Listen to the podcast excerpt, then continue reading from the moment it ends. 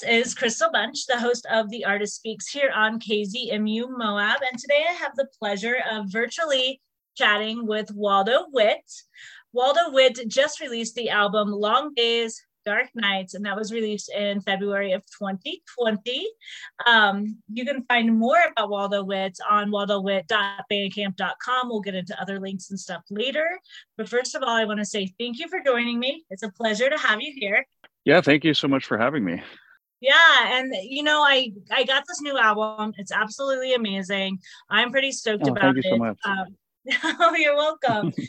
um, when I first when it first came across my desk, well, it didn't really come across my desk, but through my email, so it's kind of on my desk. Um, I started listening to it, and it was like almost like a. I kept thinking, this is like if I could imagine what a lounge was in the late 70s, you know, when we could still like smoke cigarettes in the bar and like all of those things. Like I can almost picture like these tracks playing in that spot. And then I Mhm. started reading like the hot sheet, like, you know, all of the information, your bio, and it was described as 60s, 70s psychedelic rock. So if that's what you're going for, you nailed it. Um, but I do want to hear, but I do want to hear from you. Um, Long Daze, Dark Nights. What started this album? How did you start writing? Tell me about it.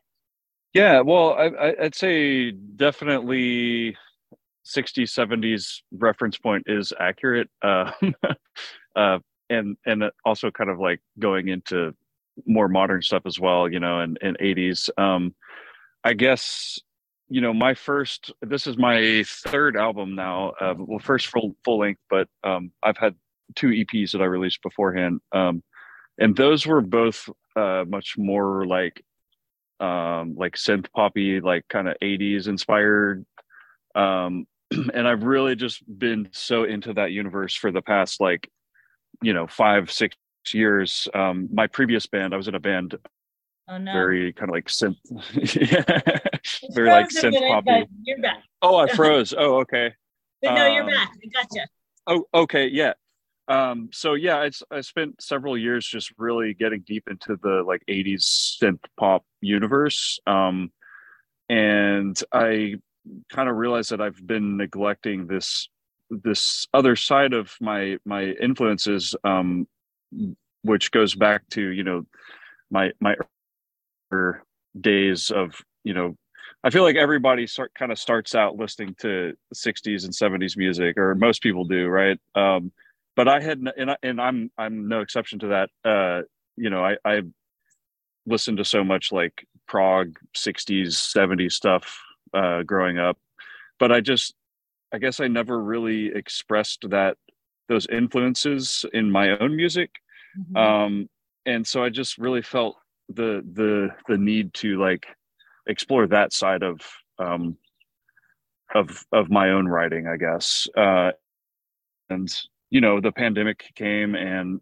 it was like a, a very sort of uh you know it, i feel like it was a soul searching time for a lot of people and um you know i started the the writing sessions in 2020 actually in um, New Mexico, uh, in in Awesome. Taos. Um, oh, what a magical. and- yes, yeah. So I really just kind of went into the whole like sort of soul searching aspect of it, and uh, I just started writing a song a day, um, and I just recorded a bunch of demos, and then just you know picked the ones that I liked the most, and just kept working on them. Um, and uh, I I actually was in Moab for some of that time. Um, so I, I you know I have a van I can actually show you because I'm on video uh, where I I recorded my first EP entirely from this van. That is Um, amazing. Yeah, and you can see on the back of it now. There's like this giant uh, looks like a trash bag, but that's actually our, all of our clothes and stuff. So like we are literally moving in two days from North Carolina to Los Angeles. Um, so yeah um so anyway uh yeah i just kind of like kept working on it for several years and um that's just kind of how it ended up i guess yeah That's really cool. Um, I, to stick with it. Yeah, so I, I, mean, and I I'm kind of like skipping past a lot of stuff, but um, I I did some recording in Austin, um, at a studio. Uh, a friend of mine owns a studio there, so I did some stuff. You know, did the vocals in in like a real studio, um, but m- most of the like initial writing and recording I did like either from the van or from like just my my home studio. So yeah, that's that's kind of the short version of it. that's really rad. And like speaking of the album and recording and all of that, um, some of my favorite tracks on the album are "Drift By," "Float High and Falter," and "Jokes on Me." Hmm. What would you say some of oh. your favorite tracks are? Um, I do I do like the "Drift By" song. I think probably that's probably one of the most overlooked ones just because it's the last track on the album. So that's really cool that you listen to the whole thing. And yeah, um, I would I would say that's definitely my like Pink Floyd homage song. Um, so I do yeah. like that one. Uh, I, I think probably Love Like a Fire to me uh, is the one that I feel like kind of turned out the best personally. Um, but you know, I, I like I'm I'm I'd say I'm I also like the tragic comedy. I think that one turned out pretty well. That one's really great too. Thank I you. I mean, they're all good, but yeah, that one is a good one too. Um, as far as moving forward, are you going to be touring? Are you are you playing this album anywhere for anyone right now? Or are you just focusing on the move? What what's happening next for Waldo Witt? Uh, so we just finished a tour for the album. We did a East Coast run. Um, so right now, I'm actually working on some new singles um, that that I I'm, I've already got some stuff in the works for this summer um, as far as recording those, uh, and then you know I hope to play some shows in LA and surrounding areas. Um, and then I think we're hoping for another tour, maybe either in the fall or spring of next year. Um, maybe a West Coast tour. Um, but yeah, just be be keeping your eyes open for a couple songs this summer, later this summer, um, if things yeah. go according to plan. Awesome. And if you yeah. make it your way back through Moab, please get a hold of me so you can come up to the studio. Oh, you can do something. Absolutely. Live. That would be really rad. I'd really enjoy yeah. that. I would too. Yeah, I, I love Moab. Um, I've been there twice now, uh, and it's a really special place. It is. So that's cool. It's cool that y'all have a community radio yeah. going on. That's that's really small cool. and mighty up here. We have about five staff and eighty-five DJs.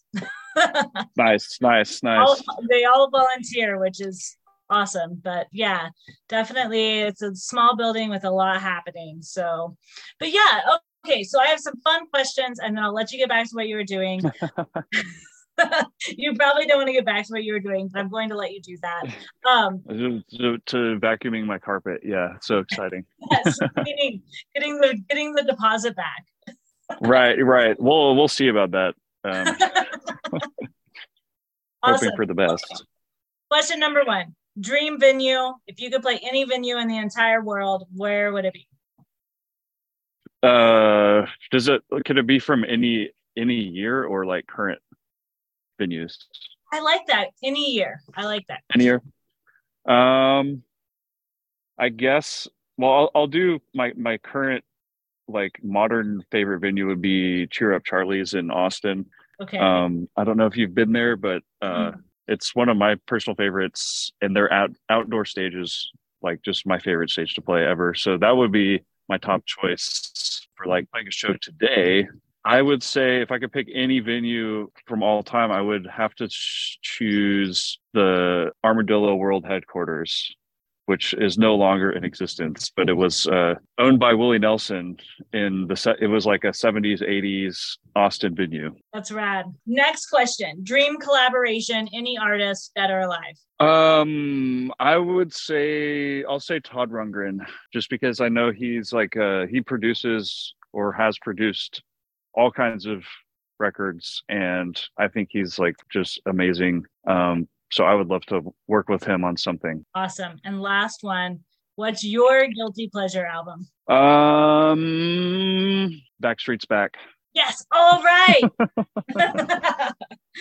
awesome. Well, thank you so much for joining me. I really appreciate it. For everybody tuning in here at the end of this, I had the pleasure of sitting here virtually chatting with Waldo Witt, whose album Long Daze, Dark Nights was released in February 2023. I highly recommend each and every one of you listeners checking that out. And to find you online, where do they go? Waldo Bandcamp uh, also Spotify um, or YouTube would be the best places. Awesome. And KZMU. yes, and KZMU, of course. Yeah. awesome. Well, thank you so much. It was such a pleasure chatting today. Thank you, Crystal. Likewise.